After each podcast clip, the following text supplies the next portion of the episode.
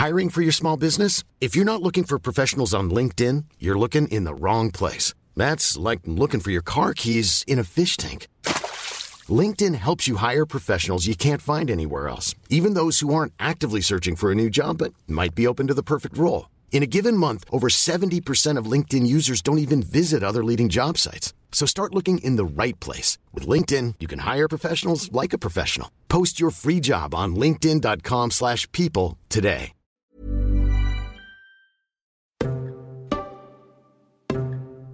Kan man forestille sig sådan en fremtid, hvor international adoption af Danmark slet ikke er en mulighed?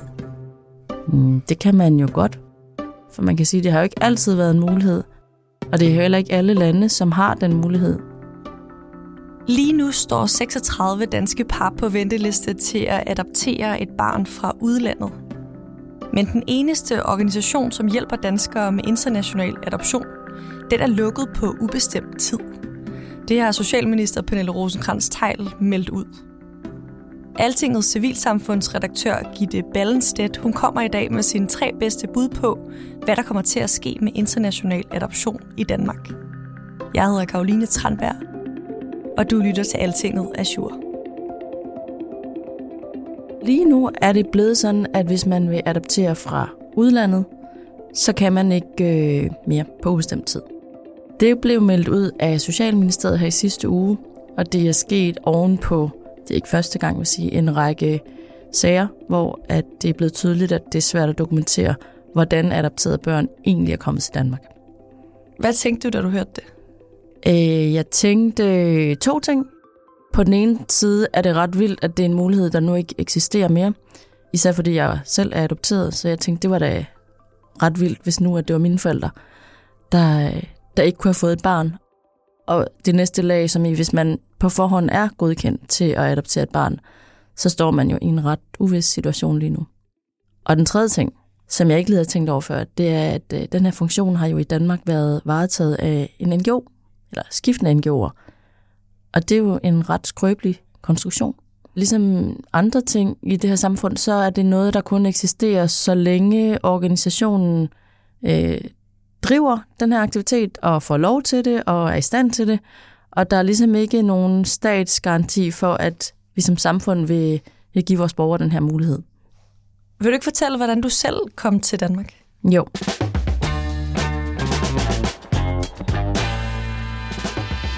Jeg tror, at min historie er meget typisk. Jeg er adopteret i slutningen af 70'erne, og øh, det, der måske ikke er så typisk, det er, at jeg var kun tre måneder, da jeg kom til Danmark fra Sydkorea. Den første organisation, Terdesom, som øh, forestod og formidlede international adoption, var en, en ulandsorganisation, som man kaldte det, men som arbejdede med forskellige typer af udviklingsbistand og hjælp udsatte børn i forskellige lande. Og så blev adoption også en del af den pakke. Det var jo først og fremmest at hjælpe nogle børn, som stod i en meget svær situation i nogle udsatte områder i udviklingslandet. Siden er der andre byråer, som de kaldte sig, men jo som også var civilsamfundsorganisationer, der har påtaget sig opgaven med at formidle international adoption til danske forældre. Hvordan har antallet af børn, der er kommet til Danmark øh, via de her adoptionsformidlere, udviklet sig gennem tiden? Jamen, øh, jeg tror, det toppede jamen, i 70'erne, hvor der kom mellem 400 og 700 børn hvert eneste år fra forskellige lande til Danmark. Og øh, det har så været et tal, der er hæftigt skrumpende. I 2022, der kom der 43 børn til Danmark fra udlandet. Så det er sådan en nedadgående kurve. Hvorfor har det ændret sig så drastisk? Altså det her med de andre muligheder for at få fertilitetsbehandling og kunstig befrugtning er selvfølgelig har spillet en rolle, men der har også været med jævne mellemrum negativt fokus på det at adoptere, både i forhold til sådan nogle sager, der er dukket op, hvor at, øh, der er tale om, at, øh, at biologiske forældre ikke har vidst, at deres barn blev bortadopteret. De har troet noget andet. Øh, og der har været sager, hvor de adopterede børn led af sygdomme, som adoptivforældrene ikke vidste noget om. Så med jævne mellemrum, så er der dukket de her møgsager op. Det var aldrig nogensinde meningen, at vi skulle være bortadopteret. David Kildendal er bare et af en række adopterede børn, som nu kan påvise, at de blev bragt hertil under højst mistænkelige omstændigheder. Vi blev fraladet hos mor. Vi skulle aldrig være bortadopteret. Jeg synes simpelthen, at der, der ligger en uretfærdighed i det. Det er så store. Og så har der også været øh, en del forskning, selvfølgelig efterhånden, som adoptivbørn er vokset op, i hvilke konsekvenser det har for øh, adoptivbørns sådan velbefindende og øh, mentale og psykiske liv, at de er blevet adopteret. Og det har ikke alt sammen været lige positivt. Så der har været sådan en udvikling af, at det var fantastisk og et godt formål, og det hjalp alle til, at det måske ikke var så lige til. Hvordan har du selv som øh, adopteret set på den her udvikling og alle de her historier, der er kommet frem? Med sådan en naturlig interesse, fordi de jo på en eller anden måde vedrører mig.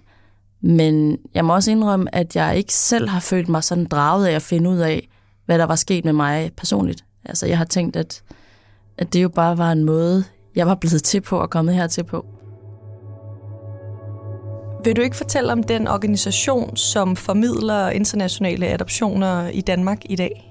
Den hedder øh, DIA, Danish International Adoption, og øh, den er fusioneret af to andre eksisterende organisationer, nemlig dem, der hedder AC Børnehjælp, som tidligere hed Adoption Center, og så en anden organisation, der hed Dan Adopt. Og øh, det var en fusion, der skete efter, at der også var nogle dårlige sager hos det ene bureau, og så var der tidligere en tredje aktør, som jeg også fortalte om før, der hedder Terre Somme, som stadigvæk eksisterer, men som ikke mere formidler adoption. Men den ene aktør, der var tilbage, det var en, en, en øh, civilsamfundsorganisation, som selvfølgelig samarbejdede med en masse myndigheder for at få det her til at ske. Og nu er DIA den eneste organisation, altså lukket på ubestemt tid. Hvad er årsagen til det? Jamen det har været, at man så for nylig har fundet ud af, øh, blandt andet øh, i forbindelse med en DR-dokumentar, at der også i, øh, i Indien har været dokumenteret eksempler på børn, som er blevet bortadopteret, hvor forældrene ikke har vidst eller troet, at det var det, der skulle ske med deres børn. I den her uge der stoppede Socialministeriet alle adoptioner af børn fra udlandet til Danmark. Landets eneste adoptionsbyrå, DIA, er suspenderet på ubestemt tid. Myndighederne frygter nemlig, at adoptivbørn kan være kommet hertil mod forældres vilje. Og øh, på den baggrund så mener Socialministeren ikke, at man kan garantere, at børn, der kommer til Danmark, ikke er blevet franaret eller stjålet fra deres forældre, eller i hvert fald, at dokumentationen ikke er på plads. Du fortæller, at de her historier de er kommet frem løbende gennem rigtig mange år. Hvorfor blander Socialministeren sig først nu? Jamen, det er jo et rigtig godt spørgsmål. Altså, man kan sige, at i og med, at det er en NGO, der har drevet det, så er hele den her funktion jo ikke omfattet af samme øh, net og af kontrol og øh, tilsyn, som hvis det nu havde været en styrelse eller en anden offentlig instans. Så der har selvfølgelig været noget kontrol. Der er øh, adoptionsnævnet, som, som bor hos Ankestyrelsen, hvor man kan klage, og som også fører en eller anden form for kontrol. Men, øh, men i og med, at den her funktion har ligget hos en NGO, så er ministeriet ikke på samme måde forpligtet til at, at holde det i, i stram eller kort snor. Og ministeren har meldt ud, at man finder en løsning, men øh, der er ikke nogen, der ved endnu, hvordan det kommer til at ske. Noget tyder på, at vi har ret svært ved at løse de strukturelle udfordringer, der er omkring international adoption. Altså simpelthen at garantere, garantere at der ikke sker de her helt forfærdelige situationer, hvor børn er blevet handlet, øh, eller hvor forældre har troet, at de afleverede deres børn på børnehjem og kunne komme og hente dem igen, og så kunne de det ikke alligevel. Det må aldrig ske. Gitte, man skal nu finde ud af, hvad man vil gøre i den her situation, hvor den eneste adoptionsformidler i Danmark er lukket på ubestemt tid. Og du kommer i en analyse på Altinget med tre bud på øh, løsninger. Den første, den lyder, at man kan gøre adoption til et offentligt anlæggende i en styrelse eller i et offentligt drevet center. Hvad er de vigtigste fordele ved at gøre det offentligt? Jamen det ville jo så være, hvis man besluttede det, så ville det jo så være omfattet af, af hele systemet af tilsyn og kontrol, som det offentlige har i øvrigt. Og man kunne have en, en formodning om, at så vil det blive sværere at, øh, at gennemføre svindlede børn. Øhm, det vil også have den fordel, at hvis man nåede så langt, at man vil få det besluttet, så vil det jo være noget, vi alle sammen var enige om, det skal vi tilbyde som, som tilbud til vores borgere. I Danmark, der har vi jo et stigende antal barnløse par, og en anden debat, der fylder meget, det er den om øh, fertilitetsbehandling både adoption og fertilitet handler om retten til at kunne få et barn, og Mette Frederiksen var ude i sin nytårstale og fortælle, at staten nu også vil betale for fertilitetsbehandling til barn nummer to. Kan man på den måde sammenligne adoption og fertilitetsbehandling, så begge dele bør være et tilbud, staten skal understøtte? Altså ja og nej, fordi hvis man netop tager det udgangspunkt, du siger, hvor det er ufrivilligt barnløses ret til at få et barn på en eller anden måde, så er det selvfølgelig to muligheder. Men hvis man går over på den anden side og starter der, hvor adoption til Danmark fra udlandet tog udgangspunkt, så er det jo et barns ret til at have et liv, der er så godt som muligt. Og hvis man skulle øh, forsøge at løse den problemstilling i dag, så kan det da godt være, at man ikke vil sige, at det enkelte udsatte barns bedste mulighed for at få et bedre liv, var at blive bortadopteret til et andet land. Næste bud lyder på, at man finder en ny eller eksisterende civilsamfundsaktør til at påtage sig opgaven. Ja, altså det vil jo kræve, at man skulle etablere et kontrolsystem, som er bedre end det, vi har nu. Øh, men man vil kunne holde det lidt ud, politiske straktarme og sige, at det er stadig ikke noget, vi som stat bruger penge på. Det foregår i øh, privat, altså non-profit regi, så man skal ikke have det der politiske slagsmål om, hvorvidt det er en mulighed, vi skal tilbyde vores borgere. Og hvorfor vil det være vanskeligt med en ny aktør på det her område? Jamen, det er jo lavpraktisk, vil det være ekstremt svært at, at bygge den her kontrolmekanisme op, som på det nærmeste garanterer, at vi aldrig mere kommer til at adoptere børn, som er handlet eller franaret eller stjålet deres forældre. Jeg siger ikke, det er umuligt, men det lyder som en praktisk meget vanskelig opgave. Dit sidste bud på en løsning er et endegyldigt stop for international adoption i Danmark. Hvad er argumenterne for det? Altså et argument er jo, at efterspørgselen øh, er kraftigt dalende. Altså øh, 43 er jo ikke mange. Det er selvfølgelig ikke 0, men det er i hvert fald ikke så mange, som der hidtil har været, fordi at man jo i mellemtiden har fået forbedrede muligheder for at få børn på alle mulige andre måder.